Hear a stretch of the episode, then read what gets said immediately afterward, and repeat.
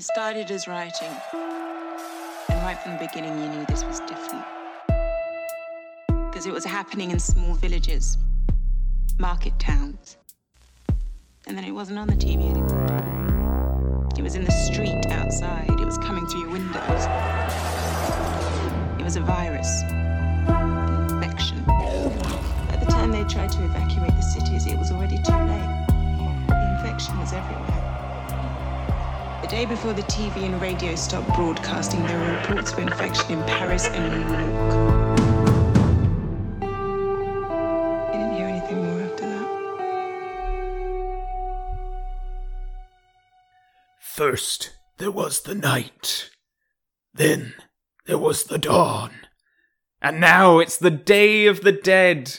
And to commemorate that, George A. Romero made a film where there is no daylight at all, hardly. Certainly the least amount of daylight out of this entire trilogy. Uh, so this is Diminishing Returns, and this is the third episode in our George Romero of the Dead series as we're working our way through all of the George A. Romero zombie films. Um, and I'm Calvin, and with me are Saul. Did you really regret your choice of voice that you were putting on there at the start? It sounded like that was Just couldn't Yeah. hard work for you to maintain. It's like when Dan Castellaneta did the original Homer voice. it was just too rough on his throat. He had to change. Yes. Uh, hi, yes, I, I'm Sol, the number one zombie expert on YouTube. That, that that's not true. I don't know on of any others, but there must be. You should more. get on YouTube. Get your zombie channel going, Sol. Come on. And Alan. Oh, hello. Hello. Thank you, Calvin, for joining us. Fresh from reacting to the Living Daylights deleted scenes, I noticed. Yes. That's that's what I just watched before we started recording. God, Mm. is that what you're down to now with No Time to Die being cast back? Yeah. Well. So where are we up to? Last, not last week, two weeks ago, we discussed Night of the Living Dead and Diary of the Dead, and a whole load of remakes. Uh, Calvin, you were going to go away and watch the 1990 remake of Night of the Living Dead. So I, I, th- I think Alan and I were both quite upbeat about this one, weren't we? I think Hmm. we both felt it was a pretty solid effort for a remake, Uh, all things considered. Could have been a lot worse. Yeah, it could have been a lot worse. Um, I'm probably slightly more enthusiastic than uh, Alan is. Then, um, I think particularly for when this film came out in 1990, where horror films were a bit in the sort of doldrums of like you know Friday the 13th, Eight, and Nightmare Seven, and or Six, or whichever the bad one was, and all this kind of stuff. It's not an era that I think of as being particularly good for horror. I thought this was actually quite held up quite well, um, in some aspects better than the uh, original. I think it, it's weird that it felt like it dragged more despite it being about what 15 20 minutes shorter than the original. And I think like there was just like a section of about 20 minutes where I felt like all I was watching was people nailing uh, boards into walls Yeah. and windows and doors and things. I think my main issue with this one really is that the, the zombies just aren't remotely threatening in it. You know, it, it goes out of its way to make the the character says, you know, Barbara says like, God, you could just walk right past them. You know, and it's trying to make a point, as with many of these films, that the real threat are the other people and blah blah blah blah blah. But I think Night of the Living Dead from the '60s, the original, is legitimately quite scary, and I think a part of that hmm. is that these zombies do have a fair bit of menace about them. And I thought that this film actually handled that very nicely. Like, I like that Barbara called it out as like they're actually really slow. Like, can we just run past hmm. them? And there's scenes in it where there's like a zombie just sort of like staggering around her, and she's just she's not running away or anything. She's just you know she understands that she can just step hmm. aside and whatever. It's not going to get her, but. They still manage to be very scary, uh, and the numbers of them, I guess. And maybe it's because the makeup's just better. Well, I, yeah, yeah, that's my other main thing. I mean, Tom Savini, of course, directing it.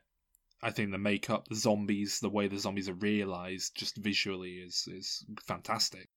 it, it wasn't quite as badass action woman as I thought it was going to be, uh, based on your comments in the first one. I still thought that she she didn't go like full on like Milla Jovovich or anything like that. She was still quite frightened and everything. It felt, but it felt real in a lot of ways, and I like that Tony Todd was kind of this sage figure to her in some key moments. He would sort of egg, egg her on or, or whatever. Um, I didn't like the actress an awful lot, Oh, but uh, Why not? Well, I didn't think like any she's of the good. I- acting. I, I think she does a really good job of selling the transition from a kind of librarian kind Mm. of take on Barbara to a kind of Ripley version of the character at the end. I, I, I think that's Mm. something that could be done very badly, and her performance Mm. helps make it believable. But then I didn't think that I'm not. I'm not. I normally quite like Tony Todd, and I also thought he was a bit crap in this. I don't know if maybe they were Mm. just directed. I don't know. He felt very theatre in some of his Yeah. motions and actions. It was an unexpected scare. I thought it was quite. I mean, I, I will say that this it, it did scare me more than most of the Romero ones that we've seen. Uh, I, I I guess Night of the Living Dead is scary and creeps me out and everything, and there's elements of Dawn that I find creepy, but uh, yeah. Uh, here I actually found the zombies scary, I suppose. In Dawn of the Dead, it was more the whole society collapsing, all that kind of Yeah. stuff that I found more frightening. Whereas here I was like, oh wow, these are actually quite scary creatures. So t- the the ending is quite significantly different. Yes. Mm. Uh, so instead of the them being whittled down, and we end up with uh, the Ben character, I guess Tony Todd uh, in this in this film, um, it is the woman uh, Barbara who gets out. And she does she escape? She runs off or something? I can't remember. She she, She- actually leaves the yeah. house, doesn't she?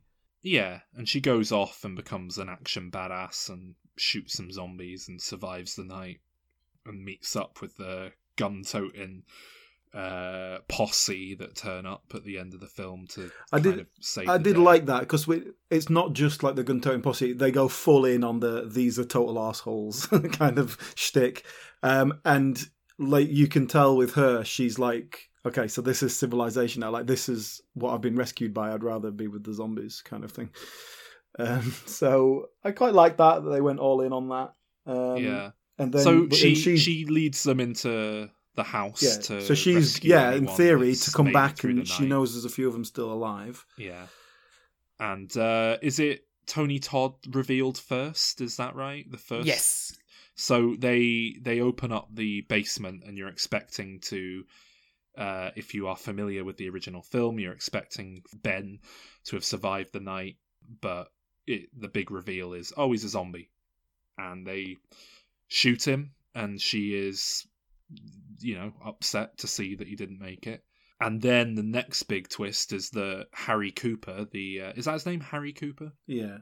The who who as we discussed in our previous episode is reduced to a cartoonish level of dickery. Yeah. Oof, yeah. It, it Uh, was he quite, even up. though you'd braced me for it, I thought it was quite something. Just how, like, hitting his wife and all these kinds of things. It's like, Yeah. oof. Yeah, so he, even though he died in the original, he um, makes it through and survives in this one, and he's glad to see her. And she's so pissed off that he made it through the night despite being a horrible person. She just shoots him point blank, and then some guys come in, and she's like, "Oh yeah, another zombie for you here. Just shot it for you." Yeah. And What do we think of now, that? Well, she kills him quite dispassionately and, and in cold blood, and it. Well, yes, it's, it's, a it's it is a murder. it's yeah, and it's the it's the sort of end point of her character, and it shows just how quickly and how far she's sort of slipped from humanity. I guess it's quite uh, quite an unjustifiable It's, murder. yeah, really. it's a step too far. I think it is just like, Mm. and they've painted him as a total asshole. Yes, but he's just an asshole. Like if he'd deliberately tried to get them killed somehow, you know, like Yeah, if he'd actually like tried to different, kick them out of the house to protect himself. I don't know, something a little bit more very specifically murderous. But even then, it was. It, I mean, I guess the whole Yeah, point is to show how far she's slipped. Well, I don't know. I, I always kind of get the impression that you're just meant to kind of be pissed off with her and then kind of cheering at the end, like, yeah, you got what's coming, like in a kind of pulpy cinema kind of way.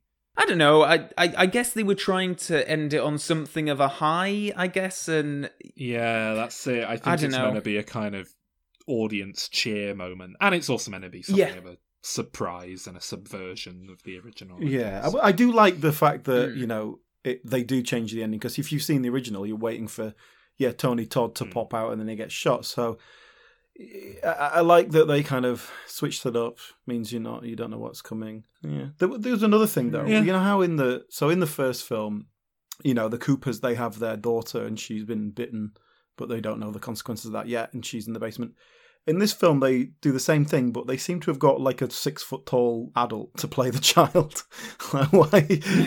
what is that about? Because it's not because the Uh, child does I- come I out at one point and and like becomes zombified and attacks people.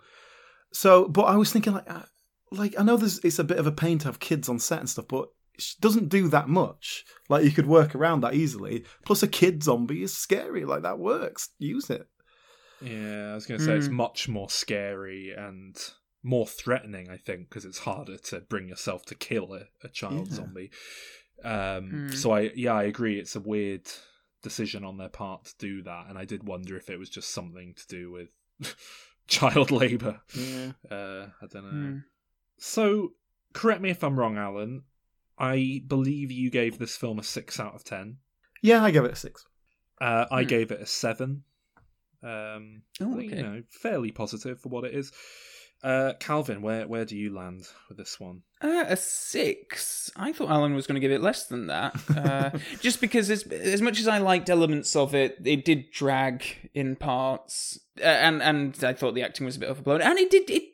Well, I guess it just it felt like George A. Romero apologizing for Barbara in the first film, Hmm. and that's like the sole reason for it to exist, at the detriment of you know the other characters, uh, Yeah. particularly Tony Todd. I thought so. Yeah, um, it kind of futile in a lot of ways that it even exists. yeah, they but- they they they've always said they only made it to try and make a bit of money off Night of the Living Dead because they never made any off the 1968 film because it immediately Hmm. went into the public domain. So I, you know, I I can I can't uh, fault them for that particularly. Did they? Was it a success?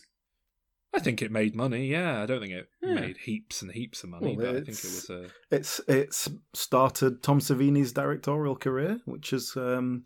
Got, oh no, he's never done anything else. Forget it. Well, it's, it's weird because I think it's quite well directed. Yeah, to be honest, for, competent, yeah. for for what it is. Yeah. Anyway, so that's night. That's your done. starter. Let's get on to our main course.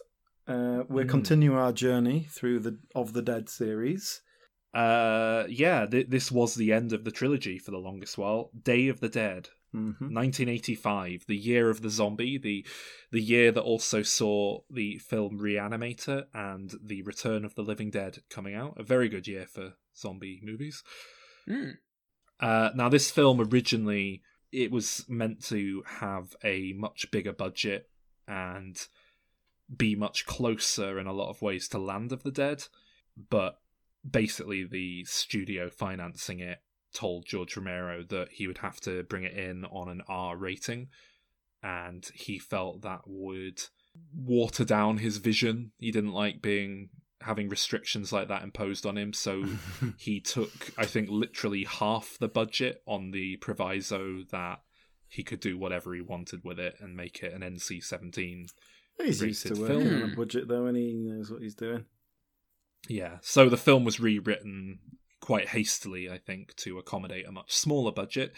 Uh, the original film was set on a tropical island, and it still had the the whole idea of um, kind of military group and a bunch of scientists training zombies, but I think it was a lot more elaborate. There were sequences with. Um, it, it was something like zombies being trained to attack people if they wore certain colors, but if you wore a special jacket that was a different color, they wouldn't attack you, and things like that. So it's you know it was basically going to be much bigger budget. You know, Sol, I know all about these zombie films that never end up getting made because I listened to a new podcast called "How Didn't This Get Made," uh, in which the latest episode was all about well zombie films and sort of Romero films that never got made, right?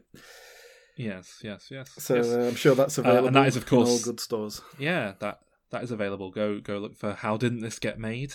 Uh, wherever you listen to your podcasts, that that's out there. That's the longest episode of the show. Actually, it's about 40, 45 minutes, something like that. um, and that is the latest episode at the time of recording, but that means that by the time this episode goes out and you hear it, uh, I think the entirety of season one will be available to listen to. Ooh. So if you don't like zombies, go listen to the uh, Yellow Submarine episode. That's it's got some nice Beatles humor in it. You might prefer that. Okay, so Day of the Dead, a little basic kind of synopsis is, uh, you know, post-apocalyptic zombie apocalypse. Uh, a, a bunch of survivors living in a bunker, and it's this tension between you know the military personnel who are there with authority, and then the scientists who are there trying to figure out how to solve a problem like a zombie, and the conflict between them. That's sort of roughly it. Mm. Pretty much, yeah. Hmm. And um, there there is a scientist training a, a zombie to kind of bring out the uh, the intelligence that it still has. We've seen hints of the idea that zombies aren't completely completely brainless motor instinct things as they're often portrayed in fiction. Um, we've seen hints that that's not quite the case in George Romero's films. There is, of course, a zombie in Night of the Living Dead who picks up a brick to smash a window or a rock or whatever it is. There's a zombie who uses a trowel to stab a woman to death. and uh, Dawn of the Dead, I think we see a couple of similar things. So Day of the Dead builds on that idea as well, kind of takes it to the f- well. Don't jump ahead. I would say I'd say the furthest extreme it should go to, but uh, it Spoiler does go for later in past this that point. episode. uh, yeah, so uh, we establish all these characters, and you know me, I like a I like a film with a, a small group of characters all trapped together. Well, this is it. I, I'm really interested to know what you make of this one because, as you say, it, it's very much your thing. A group of characters trapped in a confined space, quite low on on like action and things like that. It is quite a talky film until the third act, really. So on one hand, it's exactly your kind of film, but then on the other hand, it is a zombie movie, and therefore you might hate it. so. Well, I You, you of course gave Dawn of the Dead, beloved classic piece of cinema, three out of ten last week, didn't you, Ellen? I did, yeah, but it was a So it was a anything can score happen. born of uh, frustration. But you gave you gave Night of the Living Dead a nine, so you know. Yeah, well, that that was it. I what I first thing I noticed was that we we do have more characters here than we do in the previous films, albeit we only have few characters. You know, once Dawn of the Dead actually gets to its its principal element, you know, there's four of them. Um, Yeah. Whereas in here, you've got about a dozen, and there's three or four military guys who are really ancillary. They're obviously there for body count, um, and so we never quite get to know them. They're just about fleshed out enough so that we know they're there, and then they get killed. You know, uh, fair enough. But I do think it loses that focus and this real character-driven stuff that we've had in those previous two films. Yeah, I I think the cast in this film are pretty great, really, for a film at this level. So you know, they're they're on the cheesier side of things. They're you know some of them are really chewing the scenery in places, but yeah. In terms of having seen what you know this could be with the likes of diary and survival of the dead i think this is a perfect example of casting those same kinds of stock characters with actors who just have enough personality and something about them to to make that kind of writing work and, and jump off the page. And watching it again in preparation for this it's the first time i've watched it in a while. I, I was struck by how good a lot of the um, supporting lesser people were, just in terms of making these on paper quite uninteresting soldier characters into Yeah, it, it, it never feels more. as as de- as deep as the previous two films, like or, or the same, Yeah. quite the same style. But I think it's just because there's not as much for them to get a hold of. Mm. The main woman in it, who is played by Lori Cardille, she really has some nice moments when she's under extreme Hmm. Yeah, sort yeah. of stress uh, and and pressure. Uh, I, I I really liked stuff she was doing. you can tell she cared about what she was doing. There, there's the um, there's a scene where she gets slapped by her. Well, I guess he's her boyfriend, isn't he? Yeah, Um, and you know, she apparently was insistent that he slap her for real as hard as he can in the, when they were filming it, and you know, just just things like that. I think come across. I I feel like if that was done in Diary of the Dead, it would have been a very theatrical stage slap. Yeah. you know, it just. But then you've got uh, Joseph Pilato, who is essentially the Mhm. primary antagonist, who is just really caricature villain well, stuff. And it's basically exactly the same as the Harry Cooper two-dimensional asshole we spoke about. yeah, except this guy remake. does have more except it- power. yeah, it just comes down on the side of working for me. There's something just uh. lovably camp and chewing the scenery. I, I think part maybe it's because he seems to be doing a kind of Jack Nicholson impression the whole way through. Maybe that's just how he talks. But you know the way he kind of talks. I don't mm-hmm. care what you tell me, Frankenstein. It's that kind of thing. What else do you want? We've given you the reports for this week. We've given you You've everything given you've given us asked a for. mouthful of Greek salad. Formulas, equations, a lot of fancy terms that don't mean a thing. I want to know if you're doing something that's going to help us out of this deep shit we're in. Or if you're all in there just jerking each other off. He actually had a small role in Dawn of the Dead as a, a policeman at the dock uh, near the start of the film. Just a bit of trivia for you. Um, I Um, like, yeah, I think, I think it works as a kind of cartoon villain kind of character, but perhaps it's just Yeah. not quite in keeping with the film. I don't know. I, I I can completely see how this character would be too much for a lot of people and wouldn't do it for him. It's just on the side of, of being enjoyably camp for me. I, I I think he brings a lot of energy to the film. Perhaps part of the problem is that all the military guys, perhaps with the exception of Miguel, um, they're all just these cackling kind of macho dickheads. And it's just kind of Yeah, like they're all they're just different cut for this- levels, you know, Are they? um, so it's just a bit boring. Yeah, really. Rhodes- like that could be. Rhodes is all like, you know, Rhodes is just a complete asshole. He's a psychopath. Why are you doing that? Listen to my authority. Like he's a he's a dick.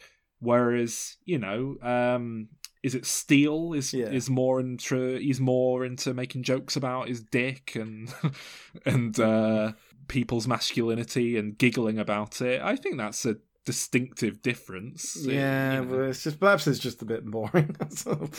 Yeah.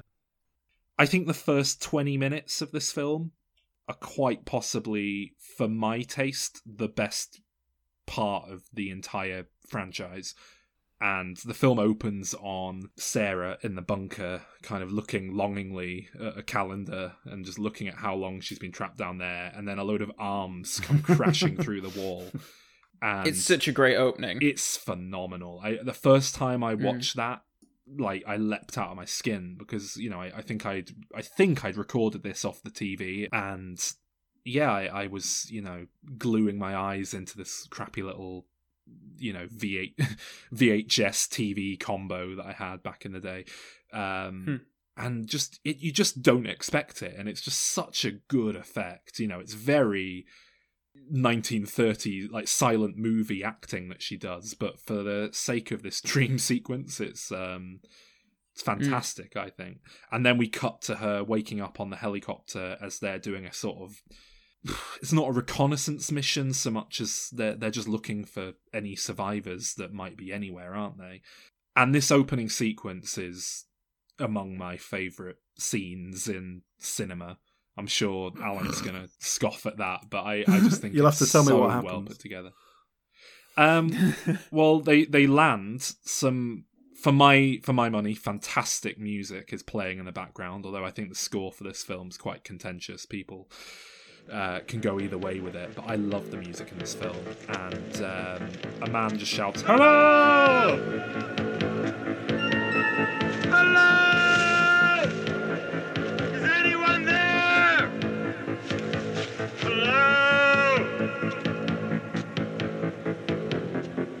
Hello! Is anyone there? For a while. And then we, you know, it's just a ghost town. There's crap all over the streets. Uh, we see a newspaper uh, blowing around, and the headline, The Dead Walk, is on there. And then slowly but surely, these zombies begin to emerge from the woodwork. And it's it's just like shot after shot of just cool little signifiers of like, oh yes, society's gone. There's just you know wads of cash blowing around in the wind, Mhm. abandoned. Um, there's alligators wandering around on the street, even though you know as, as blatantly as their mouths are taped shut. I, I can I can watch the film with um, the degree of uh, artistic license and and you know give Hmm. it that. They're obviously not meant to have their mouths taped shut. Uh, there's a zombie who's I think officially named Doctor Tongue who lumbers in. Um, he's the first. Is that one. the one?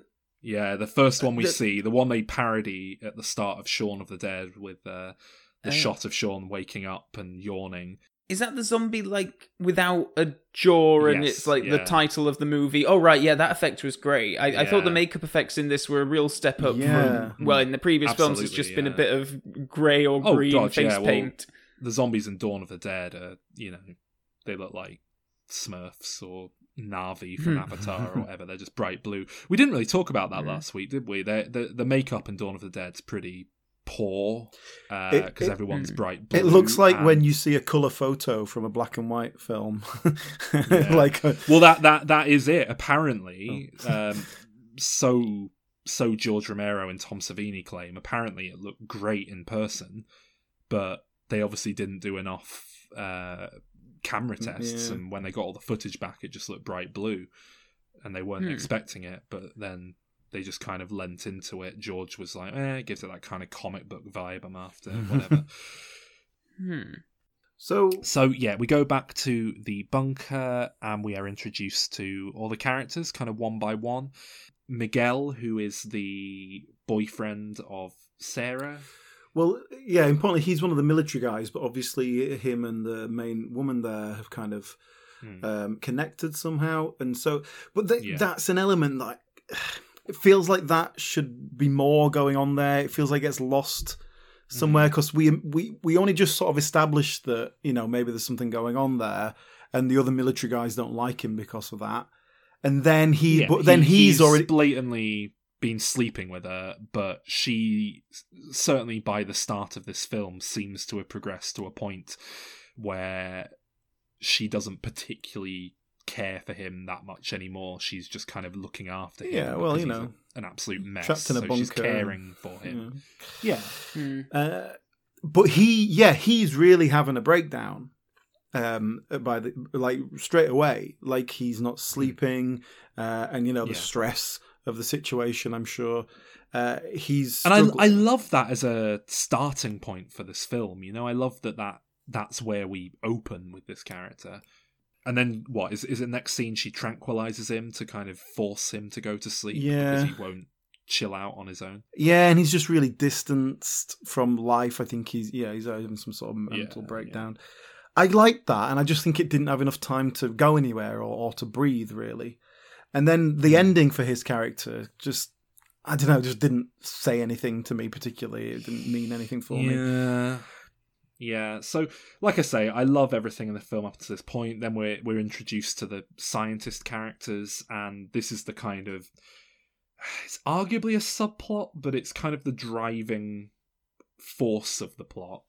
There, there's a character called Doctor Logan, Mhm. who is nicknamed Frankenstein, who is the sort of lead scientist. There's there's two sci- uh, two scientists still alive at the start of this, aren't there? Not counting Sarah. Well, yeah, three Yeah. counting Sarah. Yeah.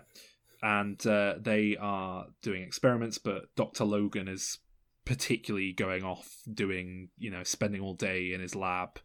Yeah, he seems to be the senior on- scientist. They're just Yeah. helping him out. He's and he's something of a mad genius scientist. Yeah. I mean, they nickname him Frankenstein pretty on the nose. like he's experimenting on corpses. Yeah. But he, he seems to have, you know, they're supposed to be, they're in this dynamic where the military are ensuring the safety and survival of the scientific group, kind of in the proviso that the, the scientific group are going to find an answer and a cure and a way out of the situation. But Dr. Logan's research is just a lot more general scientific curiosity rather than any obvious goal in mind. And, and I think most scientists in, you know, reality will say, that's how all science is done. Uh, uh, you know, most breakthroughs come when you're not really looking for one thing or the other. You just kind of have to explore. Yeah, he's just trying to understand how it's all working. But that is Yeah. the first step to figuring out how to stop it. exactly. Yeah, exactly. It's it's very understandable that he wants to figure out, you know, what makes these things tick and why the zombies are there and blah blah blah blah blah. But at the same time, you can kind of understand that the military are like, well, that's all well and good, but you know, it doesn't solve the here and now problem of the fact that we're trapped in a bunker. Yeah, well, this that's it. This is dead people. This is the conflict that are coming up, the, where the scientists are like going like, "Look, we just need time to work on this. and We need to figure out what's going on, and then maybe we can figure out a solution." And the military are like, "No, we need something now, or we're just going to go out and do something." And and and as Doctor Logan says, like, "Well, where are you going to go?" And and that is a question that never gets answered. Like the the the military guy is very much just like, "No, this science is bollocks. I'm going to go and do something." Uh, but then He's going to blow the piss out of them. what? Yeah, but what he's going to do is never And clear. Logan, yeah. yeah, because Logan says, "Are you going to blow the piss out of all of them?" Exactly, yeah, and and but that is a question that never gets answered, and I appreciate that that character Hmm. of Rhodes is just like a psychopathic nutter, but it does Yeah. feel like the that again, it's just sort of a bit too one end of the spectrum and the other kind of like yeah. it's and and, I- Well, I, I- think there's supposed to be an element of power corrupts, um, similar to One Flew Over the Cuckoo's Nest that we were talking Yeah. about a few weeks ago. But it's obviously I, I- all it all it needed all it less- needed was a concrete thing Mm. like you know we heard there's a base This is 80 plan. miles away we're going to take the helicopter and go there like uh, that's all it needed it just needed a concrete plan of what's the other other option yeah, because the Hmm. only person with an actual concrete plan is John, the helicopter pilot. There's two helicopter pilots who just kind of a they're like a neutral party. well the other one's not actually a pilot is he i think he's just sort of a tech He's radio a guy radio person. but they he? they are the they are the kind of neutral Yeah. figures well actually what it Yeah. was The other one looks like Rowan Atkinson. It's very distracting.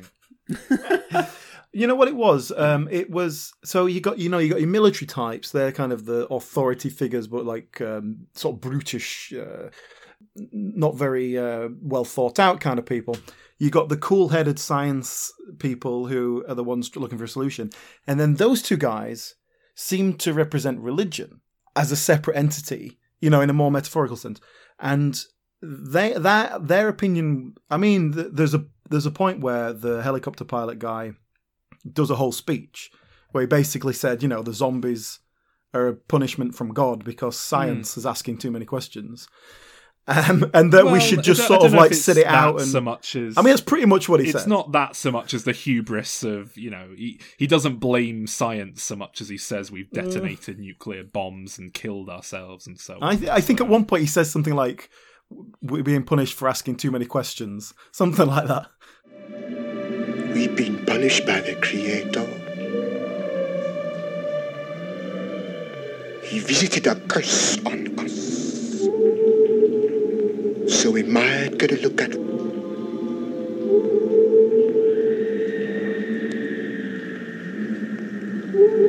what hell was like. Maybe he didn't want to see us blow ourselves up and put a big hole in his sky. Maybe he just wanted to show us he was still a boss man. Maybe he figured we was getting too big for our britches. Trying to figure his shit out. I don't know. I, I, I as a staunch atheist, you know, I, I actually really enjoyed his speech on this rewatch, and I love the bit where he says this whole bunker is a twelve mile tombstone or whatever it is, and I think it makes his argument very well in a way that's very believable that a character would feel that way, you know. Hmm. And it doesn't make me think you fucking dipshit when he says it because frankly as as not spiritual as I am now, if the dead started coming back to life and trying to eat us and it defied all science as we know Yeah. it, maybe I would start to reevaluate my my concept of how the universe functions. But I think I think that's what they're there for. You know, we even see when we finally go into their little caravan, there's a shrine there, you know, a religious shrine. I think that's a definitely deliberate thing that they are kind of the a separate entity to everyone else. They represent Yes. the kind of thoughtfulness of of of religion, but an in, a non-interventionist thing. Like let's just sit back, Hmm. pray a bit, see what happens. And Well, his his whole plan, as I say, he's the only one with a solid plan, and it's to go and fly to a beach somewhere and just sit in the sun and like wait ride out. the rest of his life. Yeah. uh, which is a sensible relaxing. plan, frankly. Yeah. I think he has some of the best lines. That character, he's got some great ones. and he does them in a weird kind of sort of Jamaican accent. You got your head in the sand. They're gonna come up behind you and bite off your arse. and uh, it's okay for me to do that accent despite not being Jamaican because neither is Terry Alexander. Ding dong. That's Jamaican Terry Oh, dear. Alexander. oh dear. Yeah, well, yeah, it's an odd accent, but you know, whatever.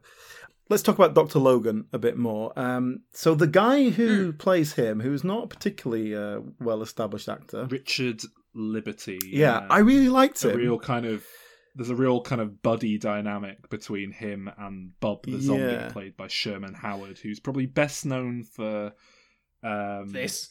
well other, other than this he's probably best known for uh, I think he had a guest spot on an episode of Seinfeld so Okay. that's, that's the level that his career took Um, but yes, uh, Logan, I, I quite like this guy. He really reminded me of Jeffrey Combs, actually. Uh, Yes, the voice is yes, very similar. I completely agree Doesn't look like him. it's the delivery But yeah, the the, the energy. Um, he's got a great mad scientist kind of look, but without being too cartoonish.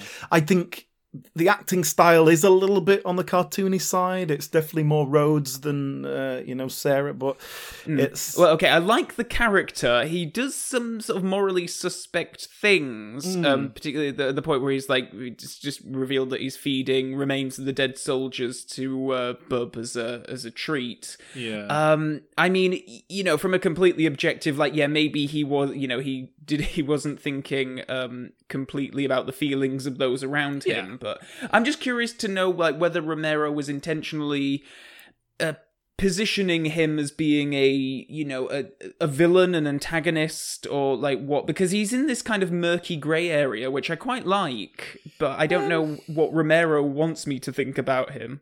I, I think he's meant to be a likable character who you're largely on board with, but I think you're meant to kind of take the view of Sarah, uh, which is that perhaps he's gone a bit too far or gone lost a bit mad. sight of the in- in- the more important Yeah. point here. but you know, Mm. uh, certainly from my point of view, he doesn't do anything morally wrong. It's just a case of, oh, I mean, of course that's going to piss those guys off, even though objectively speaking, it shouldn't. Because Mm. yeah, it is, it is it is just that he, a, one of the um, soldiers dies. As is, you know, commonplace in the apocalypse. There, there's, you know, people dying all the time and he, he just thinks, oh, fresh human remains. I can use that to feed the zombies in my experiments to see if they respond to being fed and given a, an incentive to behave and so on. You know, like it's there's nothing. He hasn't killed anyone, Yeah. but he's showing a lack of respect for their remains. Uh, but then, you know, who cares from a scientific point of view?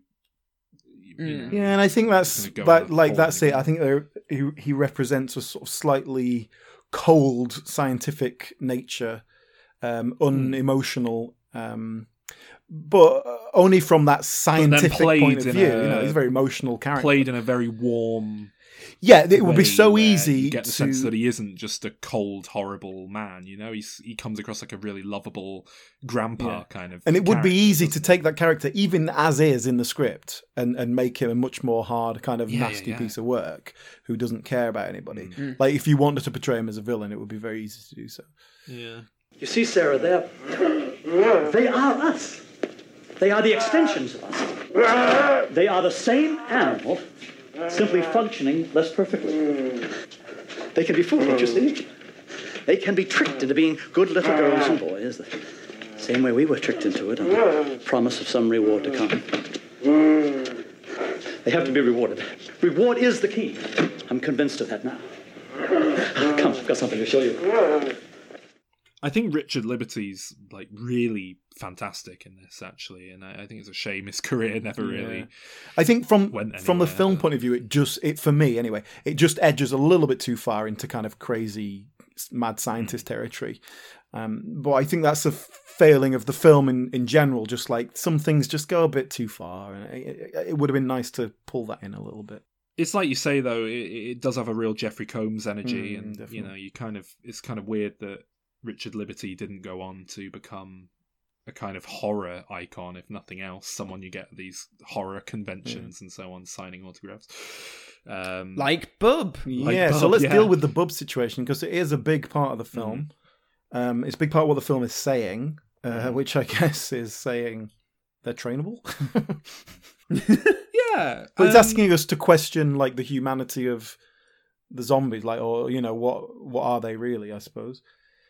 Yeah, and I think that's fine. I, I think it really, you know, it picks up from some little cues that are put forward in the earlier films, you know, these seeds that have been planted, and it develops them. And I, I think, for my money, it's very believable that the zombies, as they've been portrayed, could be trained.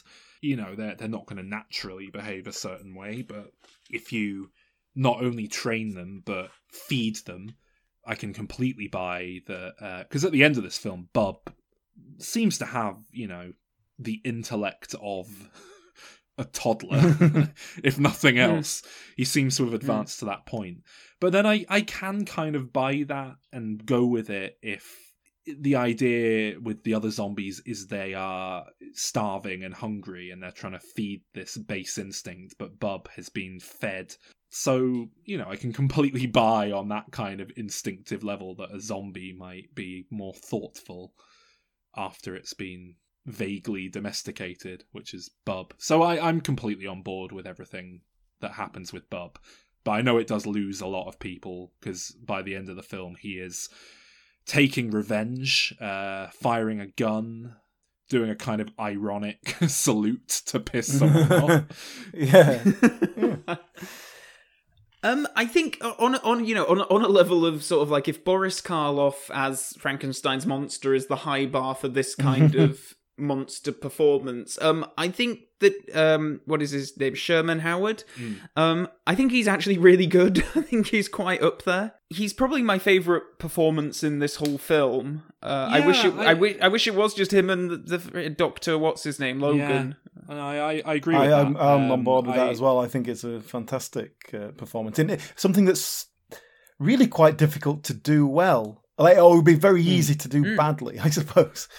Well, yeah, we'll talk about that uh, more in a bit, I suppose. But um, So, so they're like the highlight for me in the mire that is the rest of this thing, which is just like a fantastic 15 minutes at the start. Love it. All the stuff with Bub and uh, Frankenstein is great. And I, I guess that's why it's really uh, irritating that so much of the rest of the film is so dull and just re- these arguments that they have in the staff canteen and then it's just so long of them running around these caves at the end and when the zombie Oh, horde does finally yeah. get let in oh i don't it the final act is full on zombie carnage, that swarm, and I'd say it's far more of that than you get in any of the other films, really, if that's what you're I there for. so. But there's a good hour plus that you have to sit through to get to it.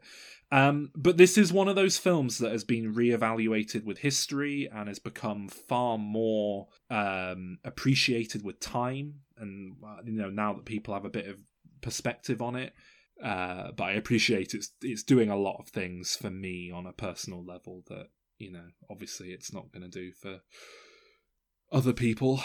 Okay. so, what are Um, you going to give it? Um, I give it a nine out of ten. I love this film. Ooh. Um, Hmm. I I will concede that the middle does drag a little bit, but I think the start and the ending are fantastic. And uh, if if they made a whole film as good as the first twenty minutes, it'd be you know my favorite of this franchise. yeah I, I agree with that i think there's a lot I, I got quite excited watching it in the first like 15 20 minutes or so and not that I necessarily think that romero needs to have a budget to kind of do what you, or maybe he does need to have more of a budget to do what I what I would like to see at least. Because I think the opening 15, 20 minutes of this are really good fun, and then it does just. I'd be fascinated to know what his script was like when he thought he had more money, and like Well, I can't imagine it was just all of this. It's available on the in the- internet if you if you ever want to read it. It's Well, widely- no, I mean, when I say I'm fascinated, I'm kind of like, well, um, you know, maybe I'll tune into your podcast so you can uh, uh, do one on it. But uh, no, it's oh, it's oh, oh, it's very much split the difference between Day of the Dead as we got it and Land of the Dead. That's pretty much what Hmm. it is on an island. maybe that'd be good. Yeah, Yeah, um, I, I, yeah, it would have been nice to see. Uh, yeah, the, uh, the highs are really high in this one. The lows are low. Um, I wasn't. Yeah, no, no, actually, I was bored in the middle. Um, it's a it's a seven out of ten anyway because I do just love Bub and Doctor Logan and that opening fifteen minutes. So Hmm. it, it's all for them. Eh, respectable. Yeah, there's a lot to like here. I, I, ultimately, for me, it, it kind of asks more questions than it answers. Y- Yeah, I, I, a little bit frustrated. There's there's bits where I want it to go further, and elements that feel a bit cartoony, etc. I feel I gave it what I would consider a generous score, but you know, I did enjoy it, and I thought I better err on the side of generous after last week. I didn't want Sol to get upset. well, well, what I think, to be honest, Alan, is I think you watched Day of the Dead 2008, the remake, and realised how good you've got it with these films. But we'll we'll talk about that in a Uh, minute. anyway, I gave Day of the Dead seven out of ten, Oh, which I think is a generous seven, but uh, a seven nonetheless. yeah. Did uh did neither of you get bothered by the fact that Doctor Logan is shot and doesn't apparently come back as a zombie at the end? Uh, I don't know. Oh. Get shot in the head, maybe. I don't know, whatever. classic bit of fridge logic that I think it, it, it never really bothers me when I'm watching the film, but I always remember at the end, like, oh yeah. Um, in the original script, actually, it, it ended with a character very specifically uh, being shot and not reanimating, but the characters made Hmm. like it, they made a point of it. It was kind of a hopeful ending, like, oh wow, maybe maybe this whole thing is over and the world can begin to recover now if zombies aren't going to exist anymore. Um, yeah. So uh, there was one. Uh, well, that that was the end of the trilogy for twenty years. But Yes. then the zombie renaissance happened, and people started driving trucks of money to George A. Romero's house to ask him to get another film made. But he Um, said, "Send away we- half this truck. I'm doing it as an 18." well, yeah, similar thing happened, but um, yeah, we'll get to that in a minute. Uh, before we get to that, this franchise, as I've said in a previous episode, I think it may be the only, certainly the first franchise where every entry in the trilogy has been remade, uh, or certainly independently remade, because it's not like they are connected. The remakes, although the producers of the remake of Day of the Dead clearly wanted to confuse the consumer into thinking that their shitty film was a remake or uh, a sequel to Zack Snyder's Dawn of the Dead. Yes, Um, yes. Now, Calvin, I'm guessing you haven't seen this, but Alan, you, if I am correct, bought the 2008 Day of the Dead by mistake, believing it to be the film we were just No, talking no, about. no, no, no, no. no. I knew it wasn't that um, Oh, okay. because I could tell just with the cast and everything. Uh, but I just came across it while I was looking for Day of the Dead in, in Oh, the shop. Obviously, it was in the same section. Um, so I thought, oh, I'll, I'll get that. You know, in for a penny, in for one pound fifty, I believe it cost me.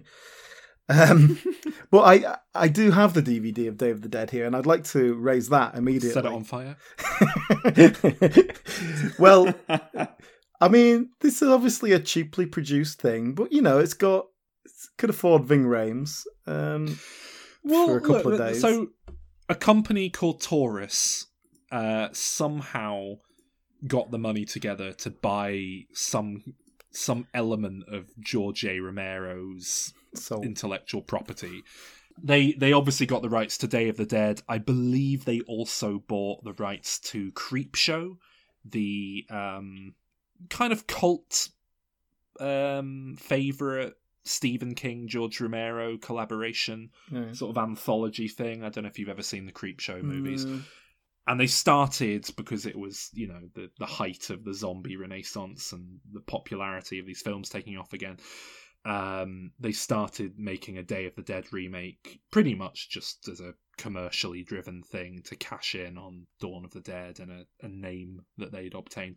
Um, so they they actually started with a, a sequel to Day of the Dead called Day of the Dead Two Contagium. Uh, Right. Which I have discussed on this film. You have mentioned that it's the worst film ever podcast. made, I believe.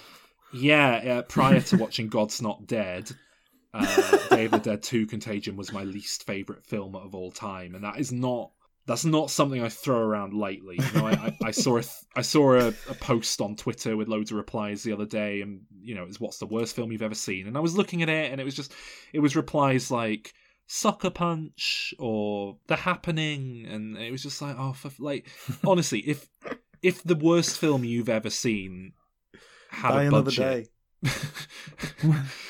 if it had- 1998, The Avengers. the thing is, I don't know. I just have you guys never seen like any of these terrible movies out there No. that just like I've seen films where Because you watch zombie films. They're all oh, shit. well, no, but like I, I've seen films where you know you can't see what's happening effectively because the cinematography is so incompetent and the like the worst film you've ever seen should probably be a film where you say it and someone goes what's that? I've never heard of it. And then you have to kind of go oh it's this weird little thing i saw on whatever. Anyway day of the dead 2 contagion was for a long while the worst film i'd ever seen. It is a abysmal piece of work. Just no no redeeming value whatsoever and once they'd made Day of the Dead 2, there there was um, brief talk of Day of the Dead 3. Head over and listen to Delay of the Dead episode of How Didn't This Get Made for more info on that. and then they, they threw together this Day of the Dead remake uh, to get some more money out of this name. Really trying to milk a uh, squeeze. What's the phrase? Squeeze blood out of a stone, flog a dead horse, milk a, milk a cow. Milk a zombie. Bleed cow. it They're trying to milk a dead horse. That's how severe this thing was. um, but like you say, that it had a bit of money behind it because I guess they knew uh, quite effectively we can sell this thing off the back of Dawn of the Dead, the remake. So they hire Ving Rhames off the back of Dawn of the Dead remake to play Captain Rhodes. Yes. So, uh, I mean, Calvin, you haven't seen this, right? So, um, No. Let me tell you the. So this is, of course, a, a remake of. Well, as it says on this DVD cover, based on George A. Romero's Day of the Dead. Now that appears to be hmm. it has zombies in it. That is the beginning and end of its relationship no, no, to no, Day no, of the no, Dead. no, no, no, no, Alan. no. Yes. Because there is a smart zombie called Bud. Oh. And uh, I actually, I had, I mean, no, let's save that, shall we, Alan? Should we talk about him last? Um, but yeah, beyond that, it's a military base as well uh, during a zombie apocalypse. But, you know, it's the start of the zombie uprising in this film. It's not like we're picking up months into this thing. Yeah, it's totally it's totally a different plot and everything. Yeah. Yeah. And uh, this film, Calvin, as I think you are familiar, I think we've argued about this before, was directed by Steve Miner. Because I Yes. think you think Steve Miner is a great director off the back of Soul. Halloween H2O I- 20 years later. I- I and I think think he's I- a terrible director off the back of Day of the Dead and Halloween H2O. Well, no, I think that I think that I expressed that I liked Halloween H2O, and then you went away and watched Day of the Dead 2008, and then looked up the director and saw him, and then like just like shouted at me about it. Well, no, I, I think what I think specifically, I think I complained about the fact that Day of the Dead was being remade. I think I said something like they've got some guy, or you said like who's doing it or something. I went some guy called Steve Miner. You were like, oh, Steve Miner's great. He did uh, my favorite Halloween film or whatever, and we had this sort of. And I went, okay. Then I watched it, and then I was like, Calvin, you've got a lot to answer for. But he is. I mean, the, what we can do is he's he's a well-established director who'd been working for quite some time. You know, it was Well, not. Yeah, he's a name. He's a big name on the low budget horror circuit. Mm. Certainly, you know, he, he's not a nobody. He's definitely not the cheapest option they had. And you know, beyond him, you know, Mena Suvari is our lead. Um, Yeah, who you know, remember she's not exactly. Yeah, exactly. But she is a name. Yeah, yeah, yeah. Hmm. Um, she's not a nobody. She's she's not bad, actually. To be fair, Yeah, she she kind of does the best she can with what she's given here. Nick Cannon uh, is in this. Now I know his name, but I don't actually know. Cannon. He's he's most She's- famous for being married to Mariah Carey. Oh, that guy. Yeah. Oh, Jesus. Didn't he present um, America's Got Talent or something? He does a lot of stuff like presenting and radios. Present. He was on the radio for a while. Like he's more of a personality than an actor, I think. I didn't want to give this film any money to rewatch it to refresh my memory, and I found it is available in full on YouTube. And if you look at the comments, it's all people raving about Nick Cannon. So Hmm. he's obviously got a lot of fans who sought this film out for his sake, but weren't willing to pay for it. This film, right? My my main notes are so. Firstly, Taurus, this company. I I want to hate them so much. Like I, they're just piss off. But then I watched the uh, the new Creepshow TV series. I got some screeners through for that, and it was actually quite enjoyable. And that's got their involvement, and so uh, I'm in this awkward place now where I don't necessarily hate them anymore. Um, but anyway, something that really pisses me off in this film: the second people turn into zombies, because there's several points where someone's bitten and you see them, you know, go, ah, no, I'm bitten, ah," and then you know they look down and look up and they're a zombie. The second they turn, they they decay by about you know Yeah. six months worth of decay. yeah, just skin just instantly to happens to them. off. But it's it's Hmm. like you know they cut away and cut back, and they've got like decayed skin. So that pissed me off because it's just nonsensical bollock. Like it- it's like, oh yeah, we know what zombies look like in movies, so they turn into that. Okay, but without thinking about, oh yeah, the zombies look like that in the movies because of you know reasons. Um, and now, so I I had this film down. I I hope I'm not really giving this my thoughts away too much here, but I had this down as a two out of ten based on the, the viewing I gave uh, back in 2008 or whenever it will have been. Um, rewatching it again this time, I was reminded of the Bub or Bud plot in this. Yeah. Uh, so Bud is a friendly zombie who doesn't like want to harm our protagonist. Very similar to the original film, but unlike Bub, who was extensively trained by a scientist to behave a certain way and conditioned, and you know perhaps was a bit of an outlier to begin with. Bud just is friendly for no reason um, except that in life he was a vegetarian. oh dear. and that is the point at which I I dropped my score down to a one out of ten. Hmm. Now, come on now. No, so what happens is, Calvin, let me defend. Well, they, they make a point of the zombies having retained behavior and memory, right? But that doesn't make any sense because if you retain the fact that you are a vegetarian, you would also presumably retain the fact that you don't kill and eat human beings.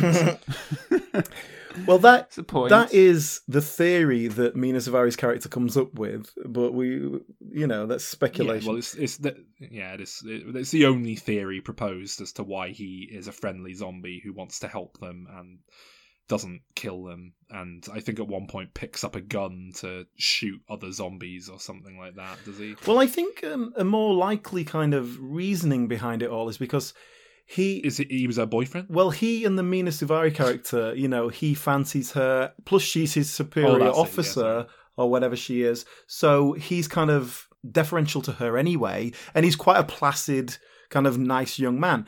So when he turns, he still kind of likes her, and so when she tells him to do something, he does it.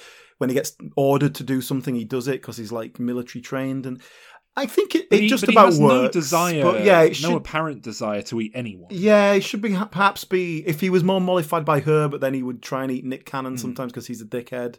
Like that might work a bit better. Well, the, well, the other problem is that you know there, there's plenty of plenty of zombies in this film. So you're asking me to buy this one guy who's just kind of like a normal, nice person. yeah, because her the mother only, does like, try and normal, kill nice her. yeah. person among them. Because it means everyone else who gets bitten must just be a sociopath. It doesn't really track on that level either. Yeah, well, you know, maybe he's just a nice kid or whatever. Hmm. But yeah, it- Well, it the, the actual really the actual sense. thing that made me think, you know what, fuck this film, and like cemented my downgrading to a one out of ten was the final shot where the characters are driving off down the road, the, the people who survived to the end, and then the film tries to get one last scare in, so it has a zombie like pop up in front of the camera and go "Arr!" at the camera, and then it cuts to the credits, and it's like supposed to be a jump scare, I think, Yeah. but it's Hmm. done so profoundly badly. it's just embarrassing, and the makeup in this film shit. By the way, the CGI is it's just badly absolutely made. appalling. Hmm. really crap CGI. A lot of uh, you know Nick Cannon at one point gets a machete and he's just cutting zombies' heads off and stuff. Like these zombies are all made of melon, judging by how easy it is to chop them up. Hmm. Uh, really, like I mean, I know that's something that most zombie films are guilty of, but it's particularly bad. So, Alan, what what would you give it out of ten? Um, do you know what I? as put And and can I ask, in all seriousness, does this help you to appreciate why I like Survival of the Dead and don't hate Diary of the Dead? Mhm. Watching this sort of a film, No. Um, I Really? think this is definitely better than Diary of the Dead. Um, Really? Far superior, yeah. Uh, it's that's insane. this is very basic, low, um, low expectation kind of stuff. It's it's throwing in some action. It's going to throw some zombies at you. You're going to see some cool. You know, I think explosions. it's it's interesting, isn't it? Because we both get really pissed off at films that don't make any sense. But for you, it's like the character decisions and Yeah. motivations don't make any sense. Where for me, it's like the very fabric of their reality and like the the rules that they like the science that they live with doesn't make any sense. That's what pisses me off. I I think. guess so. Yeah. Yeah. But yeah, I mean, I found it perfectly watchable. It was 80 minutes long. That's exactly what I want in a film, um, in a crap film. um, yeah, it wasn't crap. It was fine. The acting actually was It is fine. crap, Alan. It was fine. It's so crap. It's not crap. It's it's not Mm. good. Anyway, I gave it a five out of ten. Hmm. I mean, well, yeah, more. I mean, again, that's two points higher than you gave Dawn of the Dead, the original. Well, this one didn't anger me. That's why. What did you give But that Halloween H2O? astonishing Oh, that it didn't anger you because you know it- this isn't just me rallying against this film. I'm looking it up. It's got four point five out of ten on IMDb, which you know really is a score relegated for like bottom of the barrel trash. You know, it's not. I mean, yeah, fine, whatever. That's Calvin, I gave Halloween H2O two out of ten. Oh, goodness. Quite generous, actually. Hmm. What did you give Halloween Six? the actual worst Halloween. I don't know what's it called. I'll look it up. Halloween six. The Curse of Michael Myers. Six, probably. yeah. Oh, okay. Halloween: The Curse of Michael Myers. I gave that one out of ten. Ooh. Mm, okay. Steve Halloween, Miner didn't enough. direct that one, though. No, Alan, did you watch? Did you watch the other remake? no. Oh, we see. As I say, Taurus. Like I wasn't kidding. They they are like unbelievable. Um, they remade the film again Shameless. in 2017. Day of the Dead Bloodline, they called it this time, but it's very much another remake rather than a spin off or what have you. For my money, much, much, much better than the previous attempt to remake the film. Still terrible. uh, but the main the main distinction is um, again, Bub is the only real element that you know makes it through other than the uh, zombies obviously it's much better directed there's some kind of zombie action in the streets at the start which is competently put together people running around you know avoiding zombies it's actually not terrible all the way through yeah the, basically they reimagine bub as a creepy stalker in this film. It's very weird. The the basically there's this guy Max who is obsessed with Zoe in life and like carves her name into his arm and he's just obsessed with her and he stalks her and he tries to rape her and then the zombie outbreak happens and he becomes a zombie and with no justification or explanation he is smart like bub to the point that he can talk um in a kind of i am zombie kind of way. Um and he decides he like goes after her very specifically because he's a creepy stalker. So he's not just like eating people like there's a zombie outbreak going and they are typical zombies eating people turning them into zombies but for no reason this one zombie is like taking children hostage to get zoe to be his and all that sort of stuff and licks his face uh, licks her face and stuff and they get a kind of alien 3 creepy moment out of it. And to be fair to the guy it's a very good performance but it's not a character or a performance i really need to see realized or want to see realized. Uh, a kind of creepy sex zombie is very unpleasant. Um, but he has got a great face for like creepy grins and so on um, the plot doesn't make any sense, and ultimately Zoe beats him by chopping off his head. Hmm. And uh, the film's terrible, but it is better, much better than the previous one, um, which Alan inexplicably likes. So, uh, by my estimation, three times better than that film. I You gave it a three 15 out out of of ten. well, you should check it out, Alan, because you'll love it. 'cause, you know, I am sure in about five years' time, Taurus will remake Day of the Dead again. So yeah, we've got that to look forward to. Anyway, um, George A. Romero, as we said, picked up the reins. Uh, there was the the zombie renaissance of the early 2000s with 28 Days Later, Resident Evil, Dawn of the Dead remake. All these films kind of made. Oh yeah, Shaun of the Dead. All these films kind of made people get really into zombies again and um, there was a massive appetite to get George A. Romero back for another zombie movie, and he'd he tried to get a few zombie like films off the ground between Day of the Dead and this. He talked about wanting to do a kind of Twilight of the Dead, I think he called it, and you know that that's essentially what became Land of the Dead. Uh, when he got the money, I think he dusted off some of his old ideas. Um, but yeah, they, they basically gave him the biggest budget of his entire career to do pretty much whatever he wanted with zombies in it. Uh, so we got Land of the Dead, which I have mixed feelings about. Um, Okay. I would say horror fans, fans of these films, were very um, enthusiastic about this being made and coming out. It was quite quite heavily hyped uh, on that circuit. Hmm. So yeah, it picks up uh, three years after the initial outbreak, Night of the Living Dead. So the furthest into the timeline out of any of these films, very much set. The other films feel set in our world, even if it's kind of our world falling apart. This film, this film feels like it's set in a alien world Oh, completely. you know, post-apocalyptic, just isn't it? Yeah, Sci-fi, like yeah, yeah, exactly. The other three are apocalyptic, whereas this is post-apocalyptic. Hmm. I suppose that's the distinction. Which I did quite like. Like after watching a lot of these uh, relatively quickly after each other, it was quite nice to not have a film where it's people reacting to, oh, the zombies are a thing, and we need to. As much as I praised those elements of Night of the Living Dead and um, Yeah. Dawn of the Dead, it's it's nice that we're just in and uh, yeah, and I guess in Romero's floating timeline for his sort of series, if we're taking it all as sort of one chronology, this is the furthest in the future from Night of the Yeah. Living Dead. Yeah. Substantially so as well. I mean, Mm. Day of the Dead, it's ambiguous where it actually lies, but I think it's generally regarded as being a matter of months after the outbreak. Mm.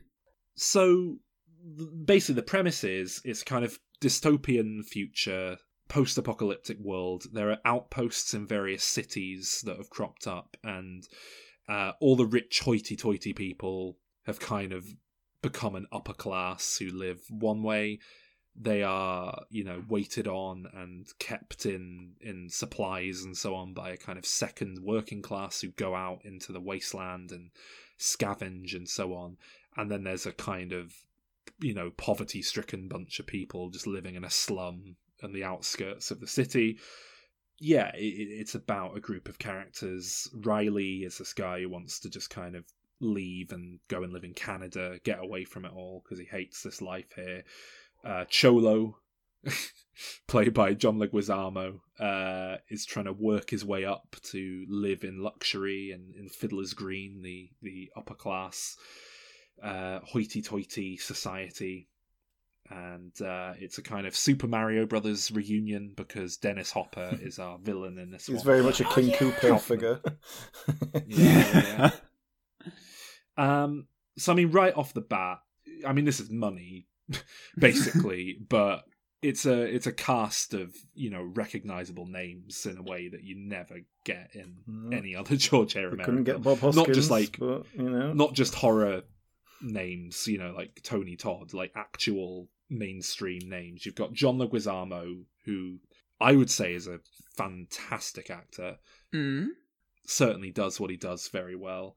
You've got Dennis Hopper, who I love. Mm. Uh, I'm curious to know where you're going after naming those two. You've got a very competent, bland, white Hollywood lead man. Yes. Simon Baker. Yeah, he had a very whatever. small role in Devil Wears Prada. Yeah. He's the mentalist, And, isn't he? uh, That's what he does now. Oh, He's, okay. he, he's done it. Yeah, found himself a Ah. good spot on a TV show. He's been doing that for ten years. Mm. You've got Dario Argento's daughter. Nepotism. And there's a lot of just good faces, you know, filling out these little. Are there? Yeah. Who? like whoever it is who's playing that kind of guy who's with all the people stuck by the electric fence who's like we're fucked he's got a good sort of nerdy businessman face about him don't you think Mm. or the the guy who's uh, kaufman's waiter butler kind of guy he's got a nice kind of energy I saw Tom Savini. He pops up. Yeah, I love I love that little little Easter egg for the fans there. He uh, he is of course playing Blade, his character from Dawn of the Dead, but Mm. now a zombie, Mm. uh, using his machete. Mm. This does feel like the most sort of. Well, I gue- I guess it's the least Romero and the most kind of. I don't want to say commercial because I know that like Tom Savini being in it isn't necessarily, but you know, it's it's a little thing for the fans. It's playing on the history of the thing. It's self-aware in some Yeah, ways. yeah, Simon Pegg and Nick Frost are obviously in here as well, so that's Wright, That's yeah. a Oh, Edgar Wright. Okay. Oh, I thought he was a bit too slim to be Nick Frost. That's it. Actually, in that same scene, we see a bunch of. Um, it's They're on like the poster, those two. Yeah, we in it. This is a scene sort of like in the slums. There's this area where you, you know you can have your photo taken with the zombie, and there's that like I love that scene. That's pure what I want from a George Romero zombie movie. just that kind of playful montage. I mean, it's very quick, but just seeing these people in this kind of what is it like a scummy nightclub, but Mm. just you know shooting paintballs at zombies and stuff, just having a laugh. Yeah, yeah, yeah. And, yeah. Simon Pegg and Edgar Wright are zombies you can have a photo taken with a zombie in a kind of safe setting with. Not massively convinced that would be a big draw. uh, three years into the zombie apocalypse, after presumably everyone there has like survived the zombie outbreak in real life. But I do, I do have to ask, um, because uh, there's there's a market stall selling like just spam in this sequence. Spam and spam. Well, I was going to bring this up actually in our first uh, of the Dead series uh, b- uh, episode because in Diary of the Dead, Romero like just directly quotes the Monty Python Dead uh, Dead Parrot sketch. Um, in dialogue, there's someone says someone says like, "What's wrong with him?" and someone says, "He's dead. That's what's wrong with him." Which is just, I mean, that's just a complete lift. I can't buy that he would write that in accidentally. And now I see spam here. I'm like, has he ever talked about his Monty Python's influence on his work? No, but I can completely buy that Monty Python is to him what uh, the Three Stooges are to Sam Raimi. I, I can Oh, okay. completely believe he'd be a fan. He's, um, Mm. You know, he obviously likes comedy. He was a big fan of Shaun of the Dead. Um, Mm. He he obviously does have a slight hint of the slapstick about and surreal about his sense of humor that Mm. comes across in some of these films. The that you know his cameo in this film is a puppeteer doing a kind of Punch and Judy show. He just shouts, "Take that, you smelly zombie!" Um, a lovely little bit of humor. I think. Well, I, I thought it in there. I thought Dennis Hopper was a, a very uh, sort of that's a character unlike anything else in this film, and I didn't know if that was Dennis Hopper playing it as such or if it was Romero's uh, direction. But like Dennis Hopper is this complete cartoon sort of villain uh, with the line deliveries and you know the swilling the whiskey and all of his suits around him and everything. If you're gonna and cast Dennis Hopper, that's what you're gonna get, right? well, I guess so. I uh yeah, I yeah, I didn't know if he was drunk or if Romero was encouraging this performance or what was going on there really, but it it was so, so I quite jarring. like it though. No one casually murders a man like Dennis Hopper. it's just Yes. very nice. I love that on when he's on the phone and the guy's like, "Oh, you you know, we got the guy," so he then immediately regrets killing this guy and just sort of goes, "Oh, I just did something I might not have." like it's, it's just it's so underplayed. to be Exactly, it's a beautiful Uh, moment because yeah. it is like, uh, shit. I mean, I'm happy to kill people, but I don't need if I, only if I need to. You know, it's just Yeah, he was good help. That man. Uh, uh, yeah. Hmm. Um, I I really like him in this film, but I think it is purest Dennis Hopper. Mm. Like George Romero cast him to be him, and either didn't dare direct him further, or he wouldn't take direction, or that he was just happy with him being his pure understilled self. I, I mm. I think it works. I mm. uh, yeah, I think it's that character as written. I think, to be honest, that's kind of what. And the same goes for John Leguizamo. You know, he's he's mm. having great fun chewing the scenery, but you you really kind of warm to his character. I think, and Oh, get yes. on board with him. I think that's just John Leguizamo being such an inherently charismatic man. But Mm. Mm. it's oh, I was I was hoping he was just going to take the reins from Simon Baker throughout so yeah, much of like the, the, first forty five forty here, five isn't it? minutes. Yeah, the, the kind of Yeah. Jeremy Our Renner type is- in the lead. yeah. Yeah. The, the, pro- but the problem with that is it's not just that uh, he's a bland kind of actor. It, there, there isn't much of a character there either, and Yeah. the whole film for me got a bit.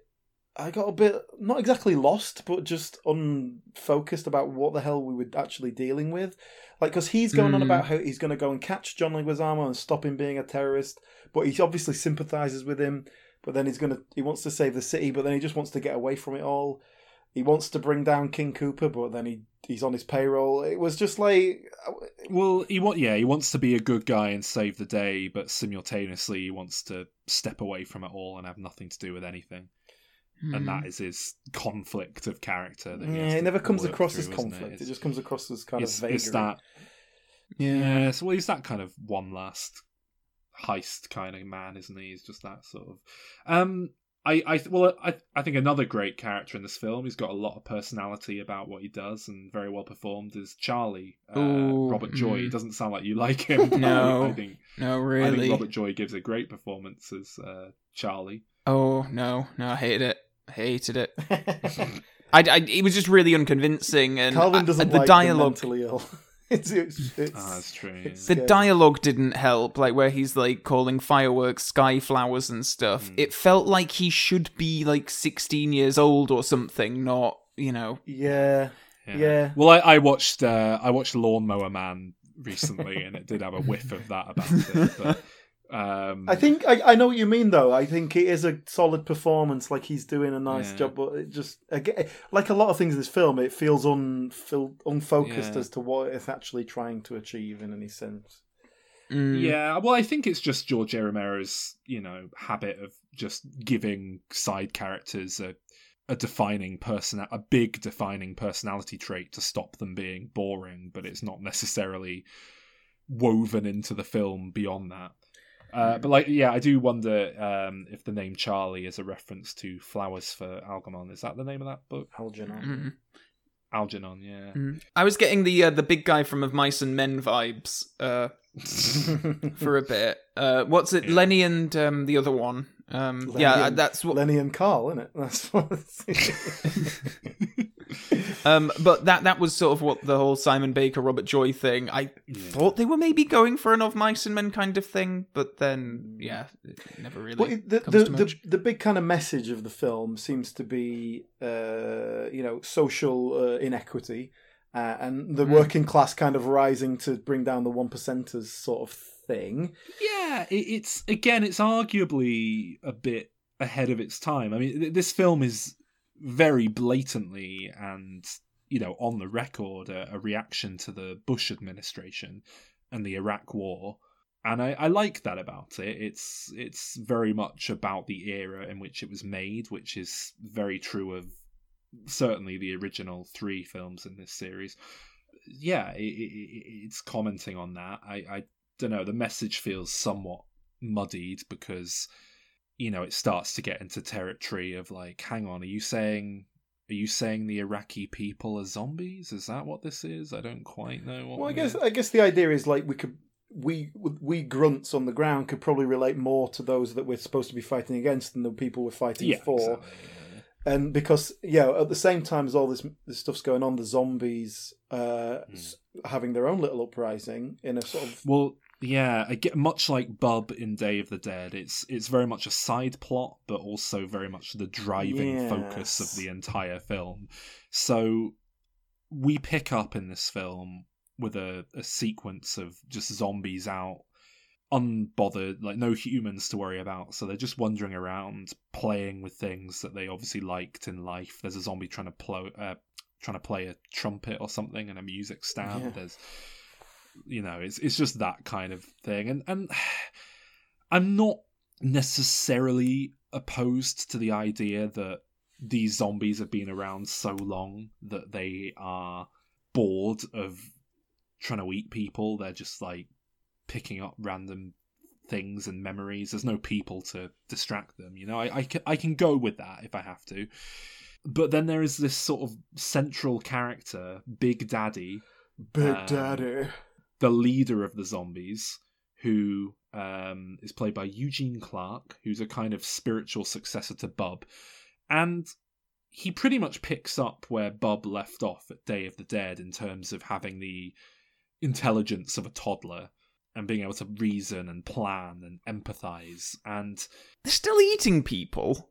well, this is what I mean. It's it's fucking nonsense, it? It doesn't make any fucking sense. And Yeah. and it it's it's just annoying because well yeah but this is it's like if if a zombie can feel pain and empathize then it shouldn't still be trying to eat people because we you know our Well, empathy that's, goes that's like saying why do we ever go to war and species. kill people that we don't know? Surely we can empathise well with them. yeah but then the problem is we're asked to be on this i think we're meant to see big daddy as a an anti-hero if nothing else i think we're kind of meant to be on his side Yes. like what they're shooting zombies Oh, definitely, yeah, yeah. Yeah, they're shooting these fucking flesh eating monsters that destroyed the world. Of course they are. You Yeah. have no like they they don't know they have any semblance of feeling or emotion. They don't in the other films. So like Mhm. where are we meant to have picked that up along the way? The whole thing is so schizophrenic. Like, well, Yeah. the ending in particular is where the main characters come across zombies sort of feasting on innocent people, and it's this like downbeat, like, oh god, it's all, and then they blow them up, and then Yeah. it, like literally two minutes later, they see another group of zombies, and it's like they're they're on their way. Uh, you know, Yeah. leave them be. And it's like, well, hang on a minute. like two minutes ago, it was a horrific sight seeing all of these zombies. So are we just okay with them if they're not eating people? Or uh, yeah, it's really confusing and strange. Well, I think that's that's it's about that. It's about that kind of vagary of war. You know, they're they're the enemy. Yeah. they're gonna they're and sometimes they're doing things that are directly uh, killing us, but also they're just get trying to get on with their own shit.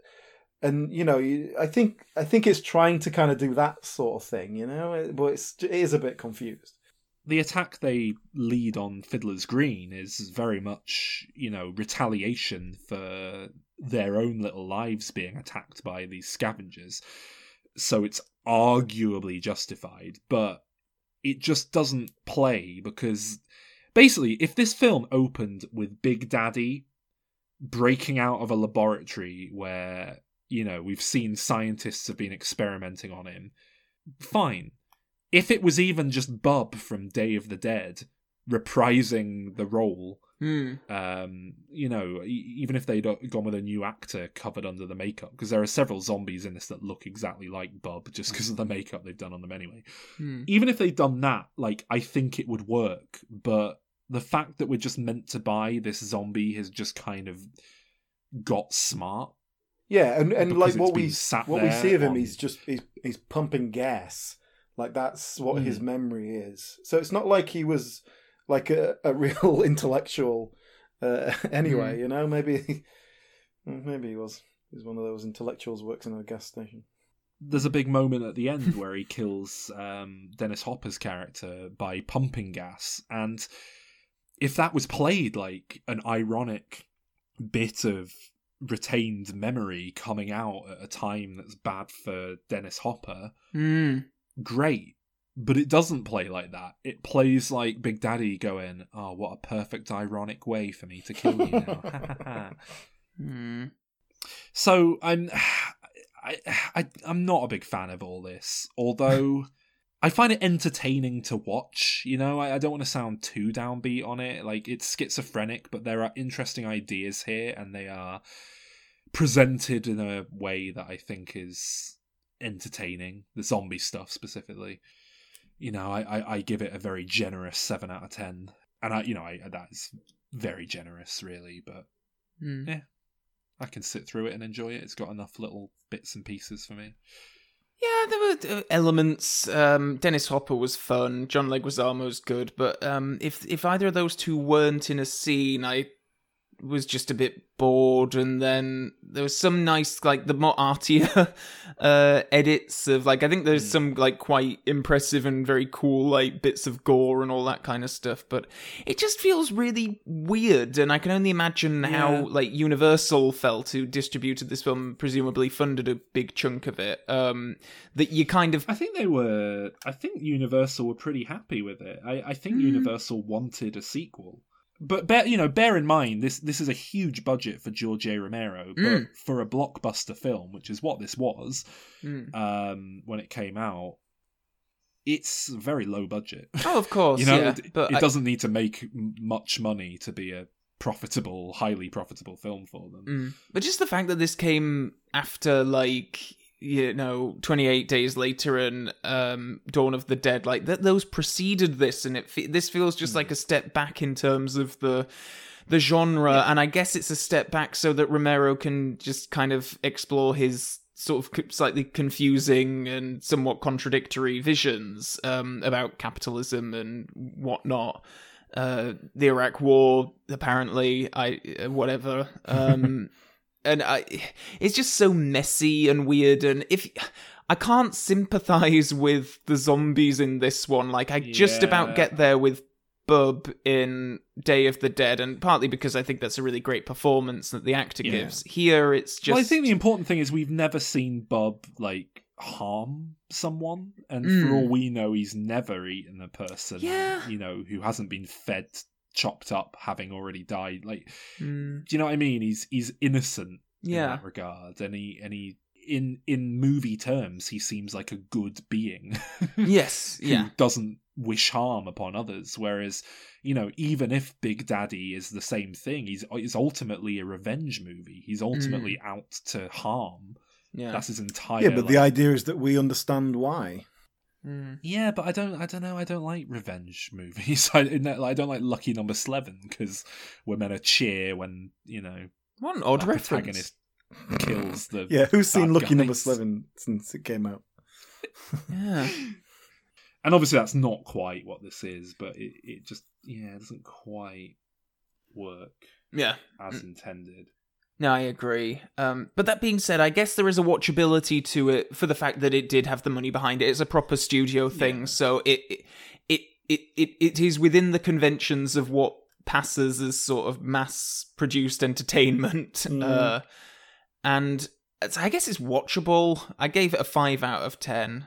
Um, Yeah, Yeah. I'll I'll just concur with that. I guess watchable, but also very forgettable. Five out of ten. mm. Yeah, I'm not going to contest that. I think that's pretty reasonable. And uh, to hear more about the sequels that could have been, go go check out how didn't this get made? that other show that I've been putting out. This really was a case of diminishing returns for me, at least. I, do- Alan, have you kept track of your ratings? Like mine have, like over the course of the six films, they did decrease quite rapidly from well a ten with Living Dead to a two. I think I gave uh, Survival. Yeah, I think it's something along those lines. Certainly. Um, Bear in mind, now Alan's all over the place. Alan gave Night of the Living Dead a nine out of ten. Then he gave Dawn of the Dead a three out of oh, ten. Oh yes, That was an emotional Day of the Dead a seven out of ten. so Alan's just ups and downs. Yeah. life is a roller coaster. Life is a roller coaster. Just gotta ride it.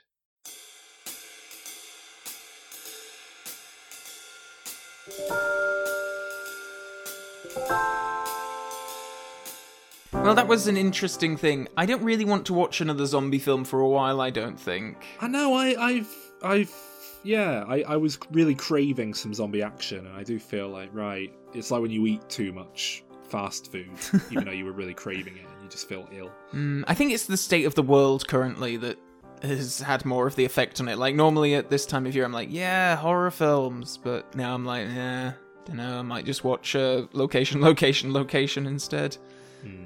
Right. Thanks, guys. Happy Halloween. Yeah, good fun. Happy Halloween.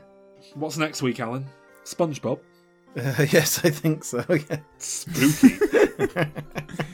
Uh,